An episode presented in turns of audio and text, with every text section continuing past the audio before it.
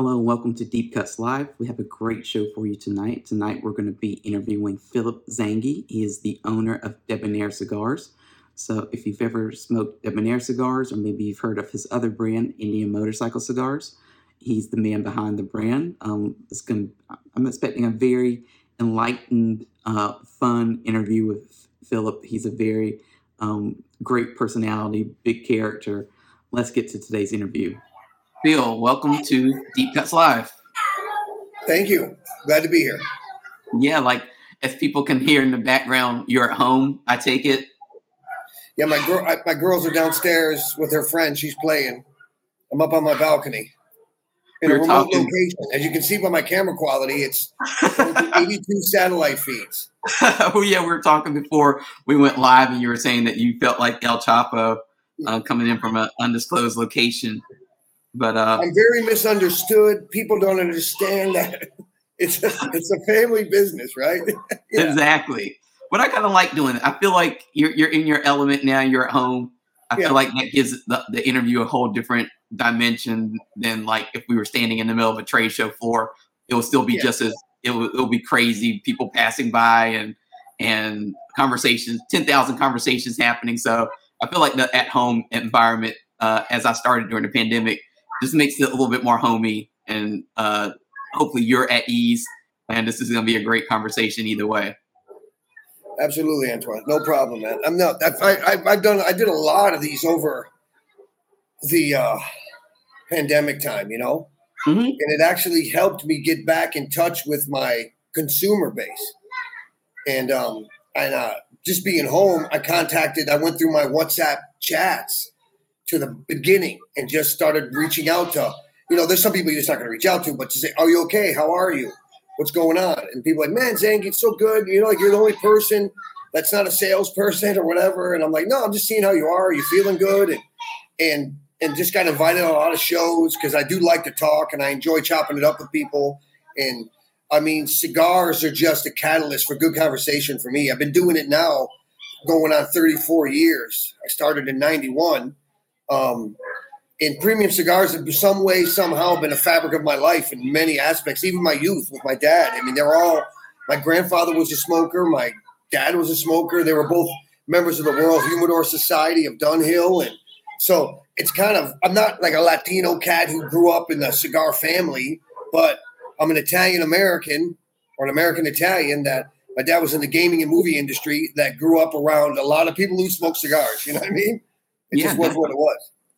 Yeah, and I think like you know I've I've said with deep cuts from the beginning that you know the reason that I do this and I try to reach out to so many different companies is because I feel like we have lost track of you know the basic stories of why people got into the industry, and they're so like so basic, but they're interesting because everyone has a completely different angle of how they got into the industry, how they landed where they are now. So right. um, you know, for me, the, the stories are always super important. And uh, even, you know, here we are in 2023.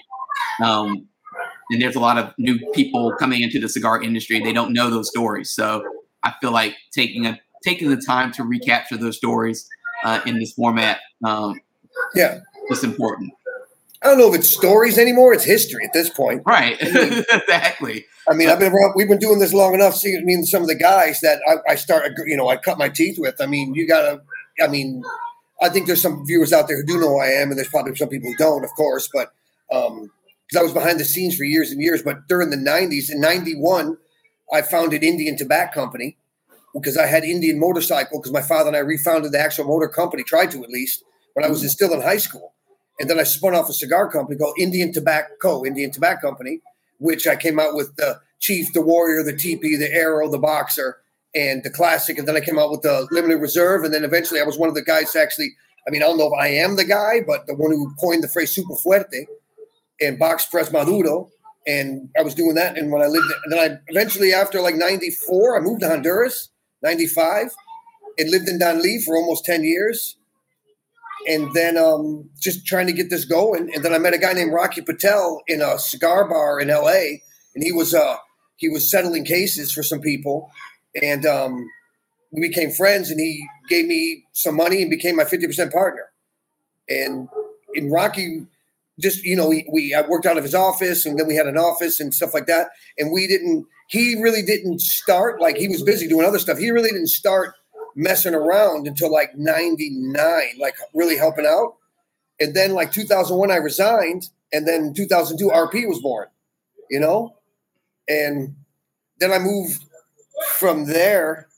Honduras, I ended up here in the Dominican Republic because a gentleman that I still partners with um, he patented, I helped co-invent this product called Blunt Wrap, this rolling paper that was just on a whim, and it took off like crazy. So we moved all the facilities from Danlí, Honduras to here, the Santiago Dominican Republic, and you're looking at like 2004, right? So because I started 2002 working, we were on the road, and then we were making Honduras, and by the time we moved here, it was like 2004. And then, geez, it was years building that monster, you know. And then we got into the machine made world. I went over to uh, to comp in Holland and bought two KDSs for the company. And then we started the first year, we I think we made five million units of machine mades. And by the time I started in 2013 with Debonaire doing premiums again, we were making 480 million units a year of machine mades. And you're talking at least a half a billion or more units a year of blunt wraps.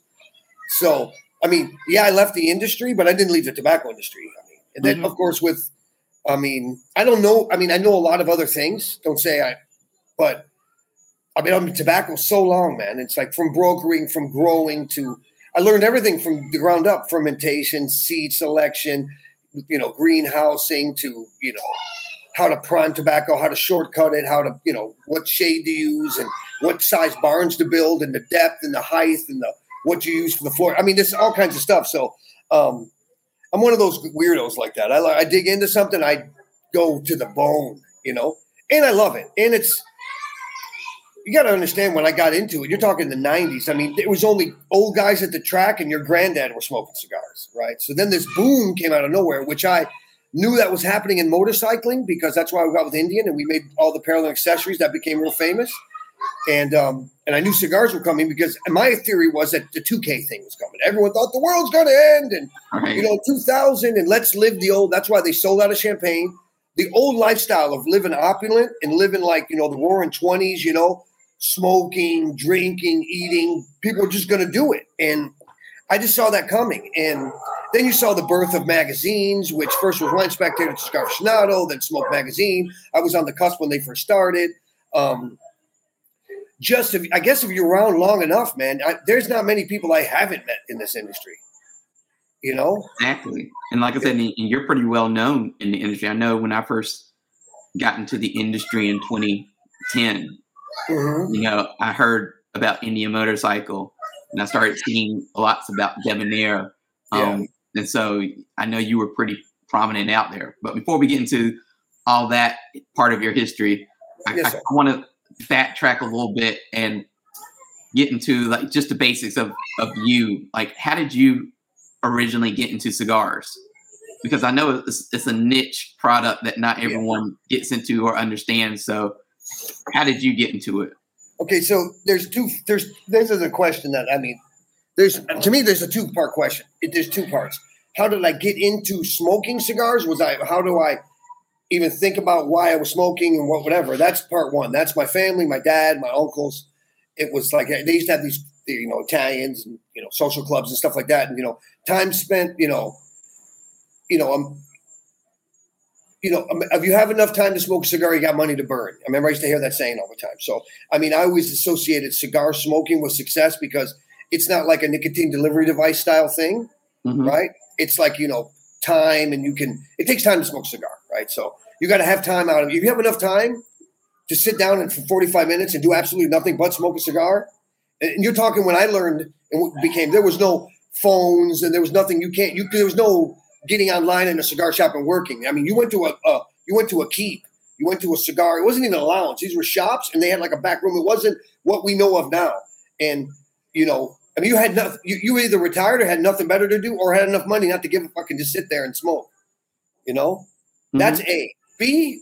That's how I got around cigars. How I got into the cigar industry is because I was I had Indian motorcycle. I was like 19 years old, and I was going to New York City a lot and that's when I was going to the Keepa, uh, you know, at the, the of London and Davidoff Geneva and hanging out with my dad and hanging out with these people. And he was always a big cigar smoker. I Always had humidors custom made, cigars made for him. And I just said, wouldn't it be a kick that I made my own cigar? Right? It's the ultimate VIP pass. So I got I called US Tobacco and a guy named Raymond Guys got on the phone. He was the president of procurement and manufacturing for US Tobacco Premium Cigar Division, which they'd even call premium then. It was long filler, right?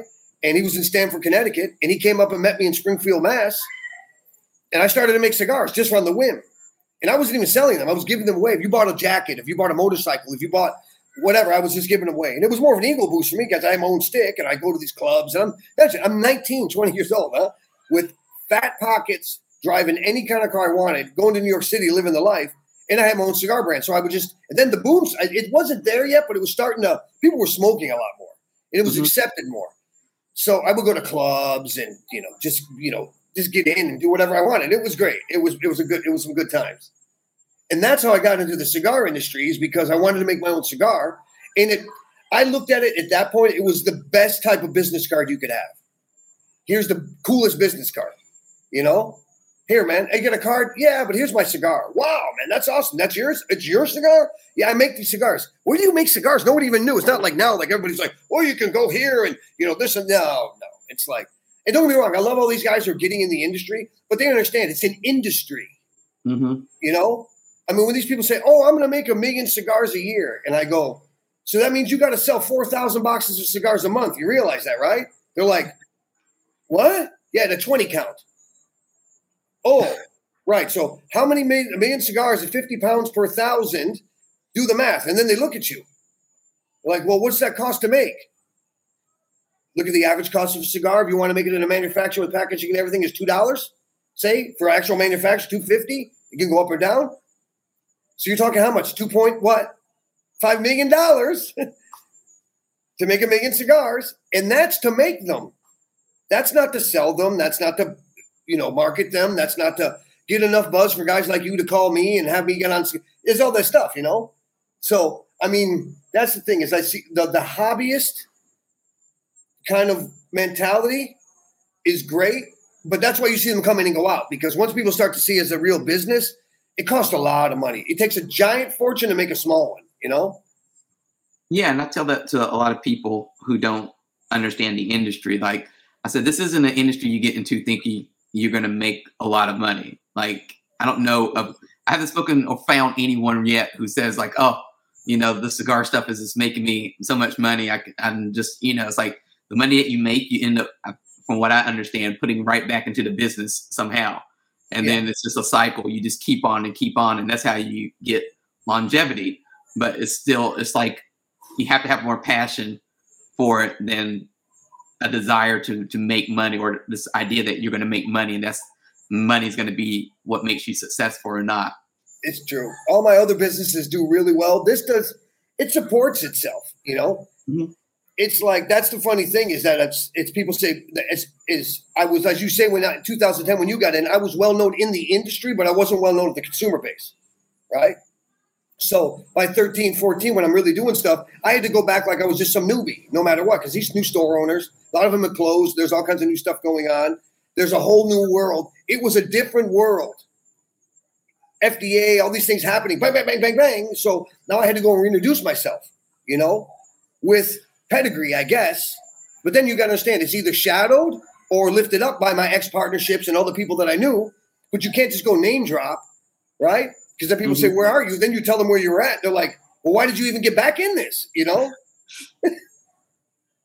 yeah, but like I, I think talk about that for a second. The idea that, you know, like you said, you're well known in the industry, but you still have to do the work to get known by the consumer. Right. Like how easy is it really to reach the consumer today here in 2023? Is it still as difficult as it was back, you know, in the 90s, or is it has it gotten a little bit easier?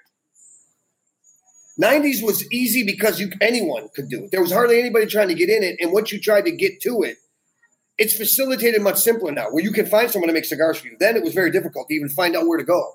You had to go to crazy places with crazy people to get these things manufactured, and you're taking a chance. But now, in, even in the DR, it was it was it was crazy. It was hardly what it was. It's now it's so advanced, you know. But yeah, it's you could say it's easier to get out there, but to be known now is way more difficult because there is a plethora. It's flooded with imagery. It's flooded with this, that, and the other thing. And the thing is to get good representation, to not be to be the new shiny penny always is very difficult because how can a one man? I'm, I'm still a one man show, right? I have one full time salesman. I have a couple reps and stuff, but I had a big distribution that I, I was in for three years that didn't fulfill what I thought it would fulfill. It just didn't work out because it was it got me in front of people, but the sales never reflected that, right? So pr- prior to a big distribution deal, my sales were way better than my notoriety, right? Because it didn't cost me much, and I was hmm. growing. Ex- it was growing exponentially, but slowly. Um, is it? Nothing's easy anymore. You know that. Antoine. You're talking about the media, man. I mean, could it I be? Know. I mean, this day and age, how sensitive everything is. I mean, even the the way the wind blows, people get upset. So, I mean, you got to imagine, you got to either walk on eggshells or be totally out of your mind, right? And there is no in between for anyone to. So you got to stick to your product, right? I'm making this, I'm doing that, I'm doing this and that. But how much can you really now tell people because they've heard the seco, ligero, viso, this and that, aging, time, process. But with me, I'm more of a character, right? So, I mean, I don't make cigars. I make reasons for people to enjoy their lives. That's why it's the debonair ideal. It's an ideal, right? It's mm-hmm. a, uh, it's not a lifestyle. It's a way of life. You know, it's more. This is the catalyst to do what we're doing. I want to know about you. Great. The cigar is great. Tastes good, right? Yeah. Burns perfect. Beautiful. Yeah. And, and what? What do you want to know? What do you mean? What what books have you read lately? Where have you been? Well, you know, no politics, no religion. Let's talk about being human beings. What makes you happy in life? Oh, you know, I like to cook. Great. Me too. What do you like to cook? That was always my thing. It's to be personable. You know, make people the most beautiful sound in the world is the sound of your own name, right? Mm-hmm. You want people to be interested in you, act interested in them first. And that's what I I saw for a while in the industry, but then it got to this super ego boost or like fringe element that people came up with new ideas that are it's cool, of course, it's inventive, but the core of it is is a super high quality product, right? That's backed by specified knowledge and accurate thinking, right? So that's what it should be. And a defined purpose. My defined purpose was to make the best cigar I possibly can make, try to bring it to the world, and in turn get feedback of accolades, love, joy, not be famous, right? I'd rather be well respected, well renowned, well liked than famous any day because that's fleeting, right? But then people think you're nuts. But that what I'm trying to do takes forever because it's not flash in the pan, it's not stuff like that. It's me myself going around talking, you know, evangelical sales, which that doesn't even really exist anymore. So basically, it's it's very difficult to become prestigious, but it's easy to become well known. But at the same time, I think what what you said makes perfect sense to me. Um, and that like when you look at the cigar industry, you have some brands that are, uh, you know, they're well known by name, and yeah. they sell themselves. And then you have other brands that they are attached to someone with a big personality, and people will buy that product because they feel close to that person. Right. Um, and I think it's harder to at this point it's, it's harder to like get to that point where the cigar can sell itself just basically by its name. Like i feel like those are just a, a handful of companies that are able to do that. And even then it's hard to even get that excitement because it's like you kind of know what to expect from that name. Um, mm-hmm. and so it's like you're already in a box. So anything that new that comes out is just like oh that's just another xyz you know brand. That's just another this yeah. or that and count them on your hand. And people say, well, you know, this Padron and, and this and Fuente, 50 years, man. These guys were broke. They were so broke many times they couldn't pay attention, right?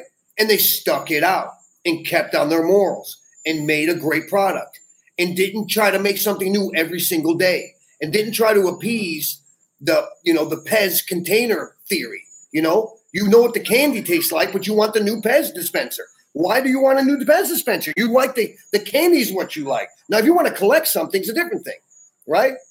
Okay. But you know, when you look at car collectors, they usually go on one type of vehicle, then they jump and go to another one. But that takes decades. right? Guns, watches, really opulent, high end stuff, right? But us in the cigar industry, people like it, their palate develops so much quicker than anybody, and they don't realize it does, right? So, but they're not looking for flavor profiles; they're looking for more potency, right? You know what I mean? So, in this day and age, it's not like there's no such thing as my favorite cigar. I don't believe that. I don't believe when anyone says that. But if you can be in the five rotation of the cigar that's in that humidor that they buy in your hand, it's like the hand theory, right? One of the five. You can be one of the five that they pick up during their weekly purchase. You're doing really well this day and age because man, there's a plethora of stuff, and there's so many gimmicks, and there's so many things, and there's some genius businessmen out there that are doing these, you know, these clubs, and then you know you're going to be getting fed new stuff every month, mm-hmm. right? Which is it good? Is it bad? By the time you think about it, who knows? Because it's already the fifth month before you smoke that. So it's a great marketing tool. But is that now going to, will that dilute the truth of a single, you know, developed brand? I don't think so. It might in the beginning, it might not later, but time will tell. But it's what you search for that you really makes you enjoy yourself now it's not as simple as just it's better, but then it's also confusing, right? So because even me as a cigar smoker, I just don't smoke only my stuff. I smoke all my competition stuff, right? And do I consider them competitors? Of course I do. Do I consider them friends too? Yeah. But let's not lie. Oh, everyone's the best friends. We're all family. No, we're not. No, we're not. We're all competing against each other. We respect you. There are peers. We all there's some of us who really get along and some of us who hate each other. But this whole thing about you know it's it's the Drake term handshakes from the fakes a lot of time. You got to accept that, you know, and that's just the the honesty that needs to be put out there. But you know what? It's the famous saying, you know, you know, I love all mankind, but I trust no man. and it's a business, you know. If you get lucky to have a, I mean, I've been around long enough to see the in and out and the wash, and so many people I've known that have fallen off to the wayside or guys that gone incredibly big. And are they the same people? Of course they're not. How right. can you? Even if you never became famous, are you the same person you were when you were 22? Impossible. That guy changed. I hope. Hope he grew as a human. You know, what do you want him to be? The same guy? I mean, me, I'm lucky. I'm, I'm kind of the same guy. I've never really lost my passion and stuff. I just turned 50 years old. And people are like, what? Dude, I'm like, how do you keep doing it? Why wouldn't I? Right? I don't know. Go ahead. You, you had some questions. Go ahead. No, I was gonna say like you know what you, you as I've been like on TikTok and and listening to videos about jobs and work and business, uh, I keep seeing this. There's this idea that um, this one woman was putting out there, and she was saying like in a business, if you hear the term like we're a family, you should be very concerned about that. she said because there's no in business like if you hear that term like oh we're a family we're we're a big family it's usually a red flag she said because it's a business and you shouldn't be a family you should like you should maybe right. think of yourself as a sports team like you all are trying to work towards maybe the same goal but you're not a family because a family has a completely different dynamic than in a business so like what you said kind of reminds me of that like the cigar industry you do hear that term you know, we're all a family.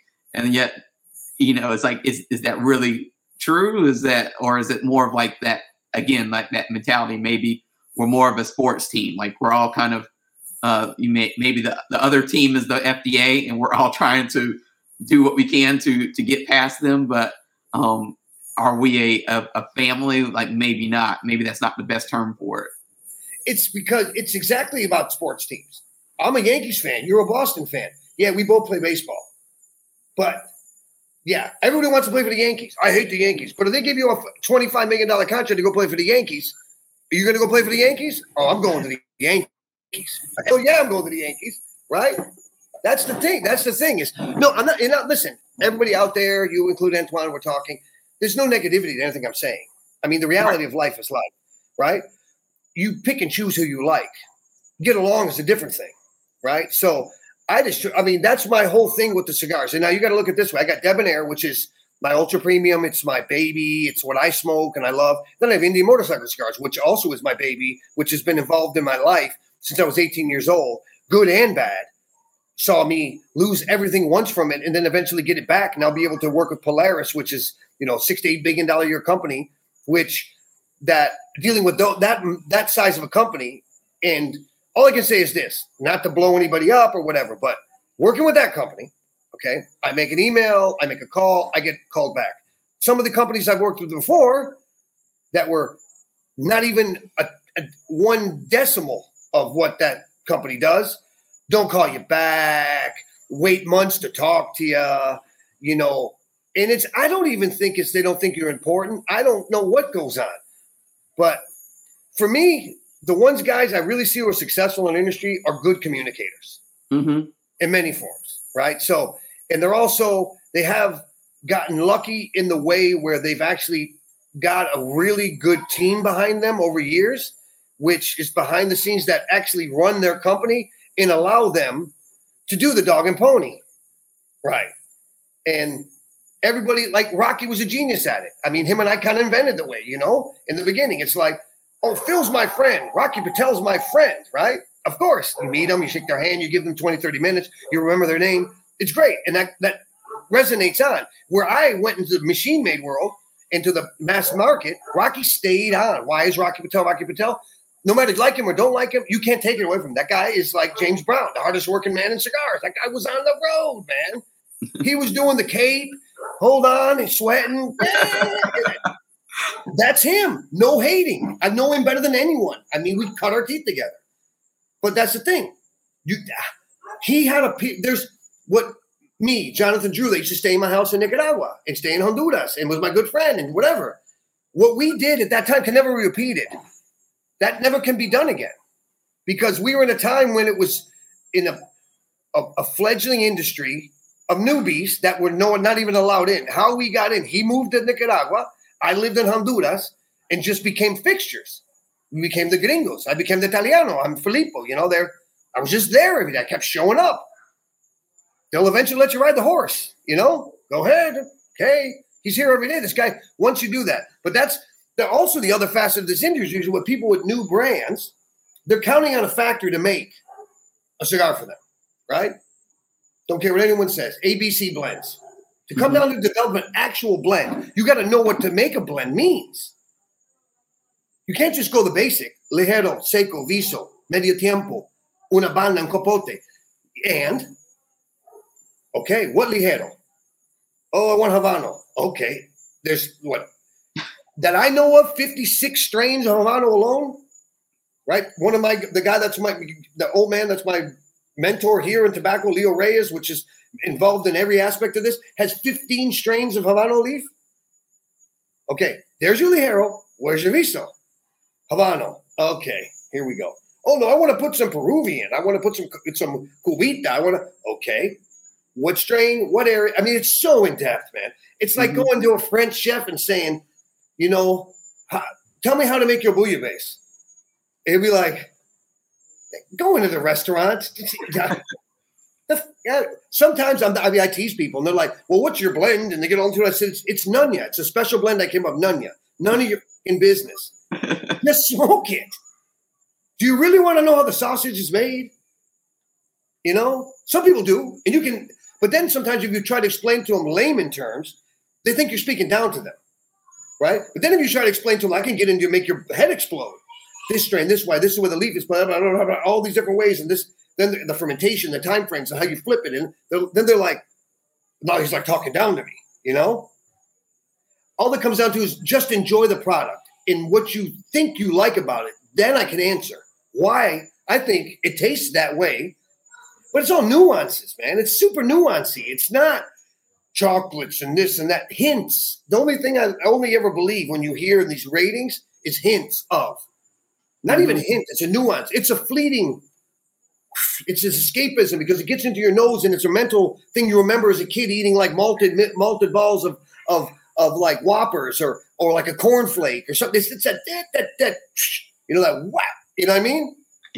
I do because you know one of my um, it was a couple of years ago. Manuel Quesada during one of the pro cigars, he was talking mm-hmm. about tasting, uh, you know, tastings and ratings and all this stuff, and he was like, you know, for some of the cigar makers, you know, he tells the history of the whole how ratings came about and stuff like that. And he was like, we didn't get it. He said, because, you know, a cigar is supposed to taste like tobacco. he's like, and he's like, but that's not the, the fun or romantic kind of story to it. Yeah. So we understand like why it developed the way it did to help people get into it and understand. But at the same time, it's like, like you said, it's like hints of stuff. And people like to make it sound like, like you're going to taste that flavor all the way through. And then you oh, taste, right. and then you, you smoke it and you're like, I don't, I don't see it. I don't get it. And you think something wrong is wrong with you. And it's just right. like, it's just not how a cigar, I don't think it's supposed to, like you say, it's supposed to give you hints of it. Like you, you might get the aroma and say, oh, this like, you know, reminds me of like, you know, it has a woodsy flavor. So cedar, you know, cedar yeah. notes or something like that. But it's like some of these other, you know, ratings and stuff, I always feel like they just kind of, you know, I, I don't want to say lead people the wrong way, but when you say like barnyard smell, like who who wants to smell something that's barnyard anyway? So it's like all subjective kind of stuff. Unless, unless you were a farmer and you grew up on a farm, and that's a great memory. Look, right, exactly. it's a it's a memory driven. Remember, your olfactic or whatever the term is, olfactic, right? Your smell is like sixty to seventy percent of your taste because that's when when you have a cold, you can't taste anything, right? So mm-hmm. the thing is, is that that I've studied it, man. That smell activates in your brain a memory, right? So the thing is, is that then it activates the memory also in the time with your sweetness, your sourness, and your saltiness, right? So you're getting a you're getting the, a very in depth kaleidoscope of wow impact, you know. So it's like, but it's fleeting. It's. Like I don't I don't blame anybody, and God bless them with their ratings and what they come up with. These people put some thought into it, but yeah, it's not going to be chocolate. And if somebody thinks it's going to be chocolate, and they're smoking it, then it could actually hurt a brand because people are thinking that's what they're going to get. And you had nothing to do with it. You have no, uh, we have no control over ratings. 0 mm-hmm. Reviews, nothing. I don't care what anyone says. You can influence somehow some of these guys. They say, oh, it costs money and this and that. But there's many different facets to why things happen in these magazines. And it is some financial. But of course, you get preferential treatment anyway. If you go to a restaurant once a week with your family and you're blowing, you know, a couple grand a month in a restaurant, of course the owner's going to come to your table. Of course you're going to get a free dessert. Of course you're going to get some more bread on your table. I mean, the, the pizzeria guy's going to give you one. I mean, you know, well, that's unfair. Is it? You believing in them, they're believing in you, right? But then there's a lot of ways when I always like the people's champ thing, right? So I would rather read the comments and see what people say. Not the good, bad reviews. I read the bad reviews. The good ones, I want to see what the people say bad. And I text them back, hey man, I'm really sorry if you didn't like that. Now, is it 50 50 for me? Thank God, no. It's like 90 10, 80 20, a bad. You're going to get some, it's a handmade product. But I've re- I've gotten some people that just said they didn't, the Debonaires are great, but they're too expensive and that doesn't even exist anymore. And then some people said, I just don't like Indian. And maybe in the beginning, there was some bad cigars and things happen. Listen, if the guys say, no, I never make it, listen, I didn't make it. I didn't hand roll it myself. Right. If I did, I'd be a broke. I couldn't do that. And if you're saying that a handmade long filler natural leaf to product can be perfection at every given time, it's literally impossible. So you're going to get something. But if you if you get at least 10% bad, you go back to the fact and say, look, this is what they were saying, man. No hate. Let's communicate. Mm-hmm. Let's make it better. That's what my goal is, is to make better. And Indians and devs, all I don't care what anyone in this world says. Anybody out there in TV land or wherever we're looking at, they've gotten better every single year. Every single production is better than the last one, right? No matter what. And the, in the proof's in the pudding. Why does Indian and Debonaire do way better in the world internationally? It's 50 50 business for me. I sell just as much overseas as I do in America. And you tell me, figure that out. So uh, let's get into your brands. Mm-hmm. So which came first, Indian or Debonaire? Deb. Okay, that's a weird thing to say. The concept of Indian, of course, was first in the '90s, right? Mm-hmm. But my re resurgence into the premium world came with Debonaire first. In 2012, we started thinking about it. In 13, I launched it with a Salomon, a Bellicoso, and a Robusto, like two of the most uh, hardest to sell sizes there are, right? And it did really well. So then, like then after that, I came out with a Toro, and then um, and then we came out with a sagita which is a Petit Lancero. And then I came out with a 4x44 uh, Petite Salomon right? So that's like the first degree. And then um, I branched off from Habano was first, then Maduro, Connecticut River Valley Broadleaf, like really good River Valley Broadleaf from Foster Farms, from that valley. That was the second, you know, um, offering. And then the third was the Daybreak, which was the Connecticut Shade. Ecuadorian Shade. But the thing is, everybody out there also know I'm a, I learned from an old man named Pedro Martin, which is an old school, old guard guy. He taught me core blending. Make a cigar that every wrapper fits. Of course, it'll taste different, but make that core blend taste good with every wrapper, right? So you, you get, you understand what I'm saying? So that's the thing. If you smoke a, shit, a daybreak, wow, this is light and buttery and this and that. Wow, the Habano's so strong. Wow, Maduros are sweet with the pectin, raisin taste. Same exact core blend, different wrappers. And when I tell people that, that consider themselves, you know, in the know or this, they're like, wow, really? Yeah, it's not a different blend? Absolutely not. 100% the same. But the wrappers really, that's another thing that's a big argument out there. And how much does wrapper really influence it? It's the first thing on your lips. And mm-hmm. it's the mm-hmm. when, when when that first curl of smoke comes off of, what's it coming off of? It's burning off the wrapper, traveling up the wrapper, right? Imagine it's remember we, all we're making is an air filter. Peaks and troughs, entubado or accordion. I'm an accordion guy because it's more channels, right? So it's an air filter, and like every inch or so, I purge the cigar. I blow the old smoke out, especially mm-hmm. in Debonaires because I do that. The alchemy process, which we can get into, is what I do. Is that there's I take after final fermentation, I make a mini bulk in a room that I introduce steam that's derived by distilled water, right? I bring the room up to a certain temperature, then I flush it. I keep doing that till the center of the bulk, the mini bulk, is the same temperature of the room. And when you then I flip it. So basically, what happens with the neutral as distilled water in a steam form, when it evaporates quickly, it removes pesticide, fertilizer, ammonia, foreign matter, stuff like that, foreign stuff. And what it leaves is what we all love and don't realize is essential oil. And that's what happens when it heats up the cigar and then you blow that to the beginning, to, you blow through the cigar, it pushes it all to the ember, to the combustion, it burns off all the impurities, and you get that crisp, clean taste. And that's what it that's that's the that's one of the main things that I like about Debonaires is that you can clean it and it becomes new. Wow. So what was the alchemy thing that you were talking about? I just explained it to you what you just explained? Mm-hmm. Um, tobacco alchemy. And I kind of got the theory from pipe tobacco and different stuff of steaming and how you condition tobacco to thrash and a bunch of different processes that come involved in it, you know? So with switching back and forth a little bit, with Indian motorcycle, of course you're trying you know, you're trying to create a cigar that I would think encapsulates the whole experience of having an Indian motorcycle cigar. So how easy or how hard was that process or has that process been in creating that brand that, you know, like I said, the cigar reflects that experience that you get from that product? Well, I kind of had a lot of understanding of what I was searching for because I had done it before, but I wanted to do a betterment of it. And basically, the whole theory is smoke history, right? It's an historic brand, it's an historic trophy trademark. It's it's what the people remembered Americana when Americana was like Americana.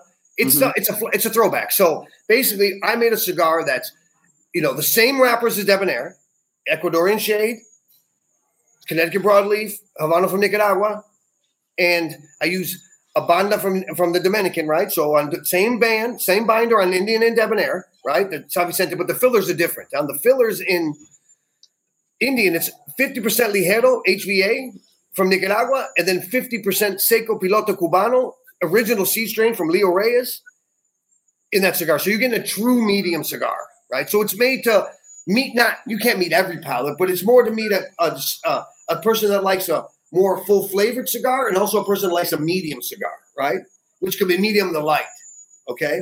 Well, Debonaire is Havana Huerta Bajo Ligero from the Dominican, Viso from Nicaragua, from Jalapa, and, and Seco from the Dominican Republic with the San Vicente binder and the three same wrappers.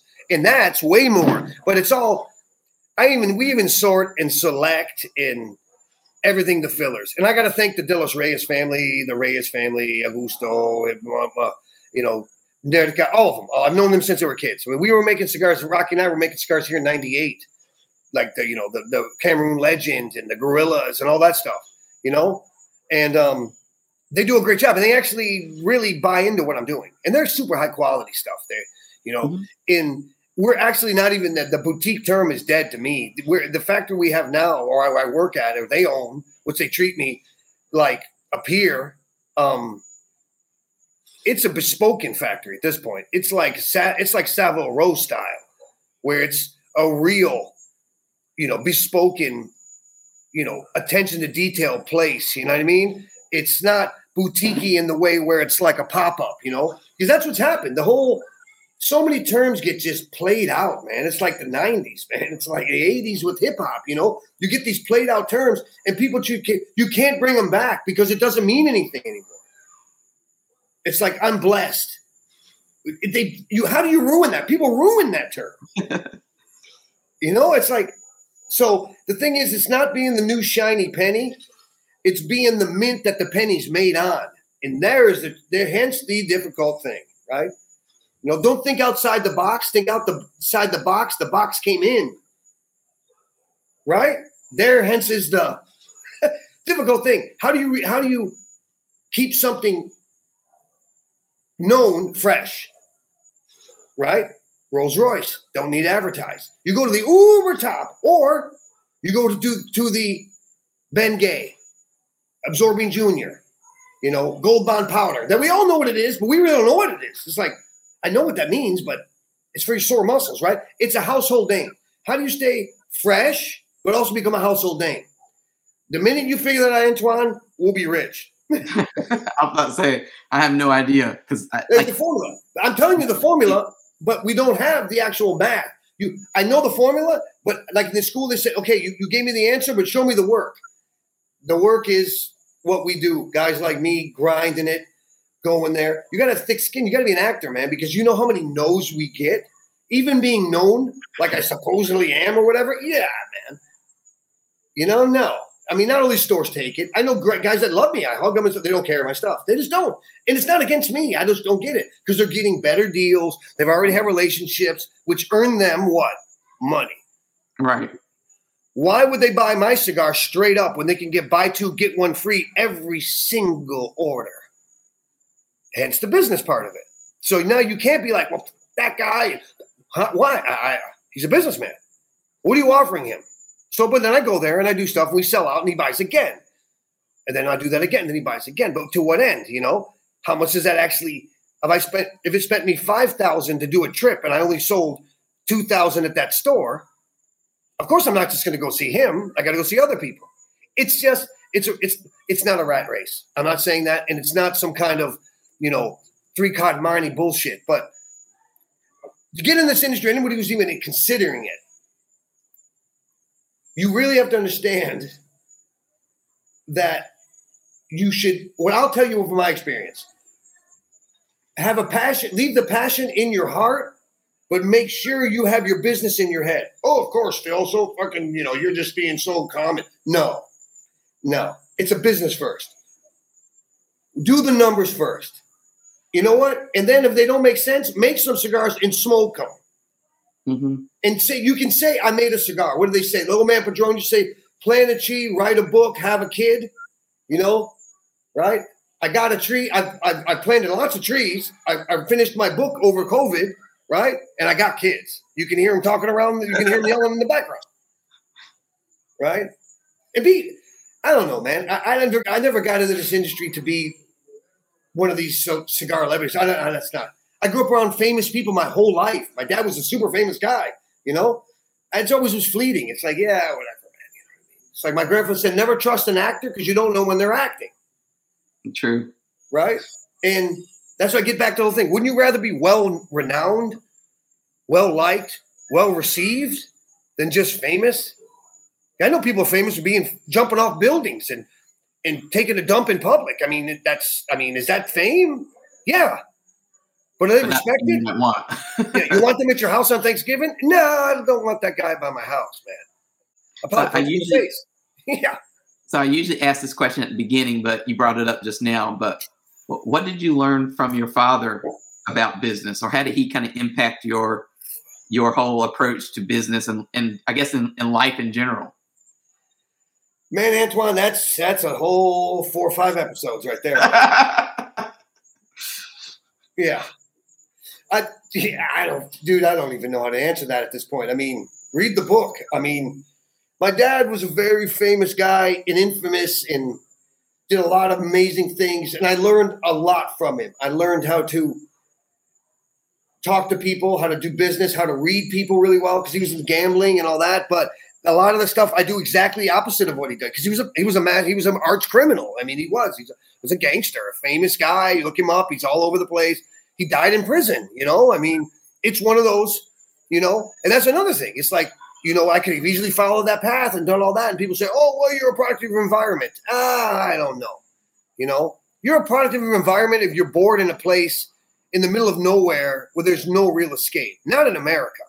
Oh, of course. Well, you're out of your mind. I'm like, look, people can rise up, right? Yeah, my dad had tons of money. That wasn't my money. My dad stole all my money twice, bankrupted companies, left me on the lurch and all that. But what he taught me, if anything, I don't know. I don't know if he taught me, but I learned was to be resilient and that I truly love people and that maybe against better judgment, I still believe and I still love people and I still want to trust them. And I'm not jaded. And I probably have a lot of reasons to be jaded because I've done a lot of things for people and never really accept, never really expected to be reciprocated. And they never reciprocated, huh? They rode mm-hmm. the coattails and they, a lot of ideas, a lot of things out there came to fruition that were mine. And what am I going to do? You know, I did it to do it. That's the thing is, I did it to do it. But then I get, you know, you can go get all down in the mouth and be like, "Fuck, they fucked me over," blah, blah. or, "Hey, man, I did it once. I'll do it again." And next time, I'm doing it better because it's kind of sucks to never have an original thought or an idea, right? And some people that did your things that you did, where is the where was their inception moment? I had my inception moment. They were part of it, and then I'm they took it away and did their own thing. God bless them. Good job. I'll do another one and another one. That's I guess that's that whole Roman mentality. You know, you know what happens. You know, get it done, have fun, and being a family man, and seeing my kids grow, and giving them the opportunities that I wasn't given. You know, actually being, you know, a good dad, and actually, you know, push not just providing for them. You can give food and you can give shelter and all that. That's not being a father you know, not to me. You can, I know super wealthy people that their kids are out of their mind because they just want attention. It's mm-hmm. pushing your children to do better than you did. Well, my father was jealous of me. A lot of my partners I was with in my life were jealous of me, right?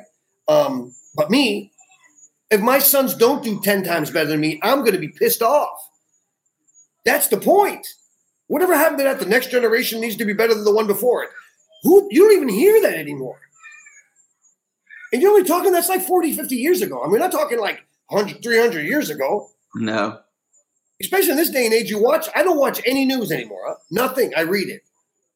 And even that, I put my filter to just read really important things.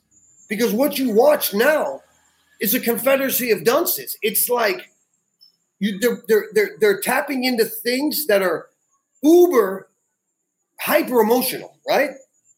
Mm-hmm. It makes you think in a bad way, not a good way. So, and then you're like, then you're fighting and you're arguing, and there's no debate left. It's not like when we were kids, you know, you, you know, people, you had everyone, everyone and their mother live on your block. You had every different, whatever you want to call them, parties or whatever, and everyone got along. Everyone went to Fourth of July.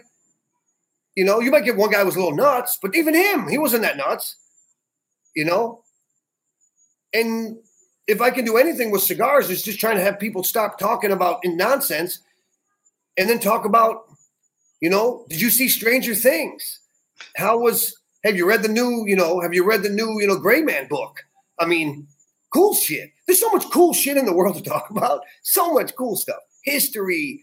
I mean, got aliens popping up all over the place now. And I mean, I mean, I was waiting for Bigfoot to show up. I can't wait, man. I've been waiting for Bigfoot since I was like watch, you know, with Leonard Nimoy, you know, in the in that, you know, in search of. I can't wait. you know? I'm just ranting now. You know what I'm saying though, right? I know what you're saying. Um, at this point of the show, I like to kind of wrap things up with, with two basic questions. Uh, the first of those questions is Do you have a philosophy that you live by? What is it? I do, absolutely. The positive thinker sees the invisible, feels the intangible, and achieves the impossible, right? I truly believe that, right? But the flip side of that is to be positive all the time is a negative because you're setting yourself up for failure, right? And I also my other key belief is is ne- you never fail in life. It's only temporary defeat, right? Mm-hmm. And you just got to look at things from the angle that it's never going to be easy. Always expect it to be hard. And then when it is easy, that's nice, right? Right. That's all. I mean, look, it's we're so advanced now that we're going back in time. That there's so much information that now people are going to Chat GPT to tell them what to do. yep. It's like, I'm going to write a book. Did you sit down and write it? No, I just said, I have an idea. Come on, bro. What the? You know, Hemingway, Tolsky, all these guys who were tortured, you know, Edgar Allan Poe. I mean, it's, it's like what they're going in their grave, going, "Holy shit, man!" Now it's genius, and I think it's great, but you know, and also I learned a, I learned this saying over pandemic, and it's and I, it took me a while to grasp it, and then I, I came up with the spin of it. I found a positive in it. Is that playing fair is a lie invented by the powerful to keep the rest of us weak, right? Okay. But then one day it hit me. I was training, I was working out. I'm like, I got it. Before you play, figure out what playing fair to them means first, and then decide if you want to play the game. Because exactly. you go in with your, your sense of playing fair, it's not their sense. The only thing that abides by majority or rule is a person's conscience. The thing that cannot abide, abide by majority rule is a person's conscience. You understand what I mean? The only thing that cannot abide by majority rule is a person's conscience, right? So what you think is totally abstract, I think is norm, right? And if I think you're you think I'm playing fair, you're playing fair for you, right? I'm playing fair. I'm playing fair for me. Say, man, does playing fair mean to you mean? In what? In life? No, no, we're in business right now. Well, I have to right bottom line margin this and about all that bullshit, all that accounting terms. Cool. So this is my offer. Well, that's too much on your side. Well, let's play fair then. 50-50. You got it. Okay. But don't go into it. I learned that, man. I learned that. Yeah, by the, you know, cat cat and nine tails education. Across the back, man. Hurts you give back up, and then there's all the other stuff. But that's it. The positive thinker sees the invisible, feels the intangible, and it can achieve the impossible. Because someone else did it. That guy did it. Why can't I do it?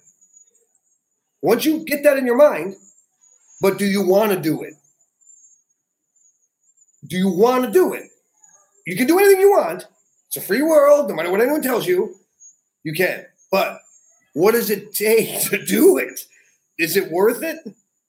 Sometimes it's better to make less money and have more peace. Mm-hmm. I got hundreds of them, and trust me, I go through this shit. I read like voraciously. I study way smarter people than me, and way more vulgar, and way more violent, and way more tough. And they have all theories too. What's the warrior poet bullshit? All that stuff means something, and you can apply it. But application is the most difficult part, you know. I know I'm just trust me. I, I, I do have a theory, and I think that you got something out of that. I don't know if you found it. um, the final question for the for this part of the interview, at least, is uh, I want you to finish this sentence. Philip Zanghi is the loving father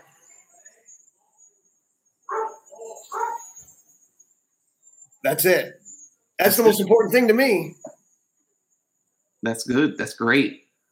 Um, can you tell people who are not watching this, so they haven't seen the banner that's been up on the screen uh, mm-hmm. most of the interview, but if they want to learn more about your the your brands, Debonaire and Indian Motorcycle, and uh, what and keep up with you, what social media and what websites do they need to follow and visit? The uh, easiest website, it's not, yeah, it's there. It's debonairehouse.com, right? And then there's Debonaire Cigars, Indian Motorcycle Cigars on Instagram, but then there's Debonaire Phil, which is me personally on Instagram, you know? But to keep up with me, go to your local tobacconist, ask for Indian Motorcycle Cigars, ask for Debonaire Cigars. Oh, I don't carry them. Why don't you? Well, I've never heard of them. Why haven't you? I mean, you know, that's the thing is that that's what I that's what that's what helped me the most. Is then I can get a conversation going with some people and maybe maybe get in your local area and have a reason to come and sit down and talk with you. Well, great. Well, thank you for coming on tonight, and for those of you who want to rewatch this episode or any of the un- other over 100 episodes that we've done, um, just go to deepcutslive.com and all the episodes and stuff are there.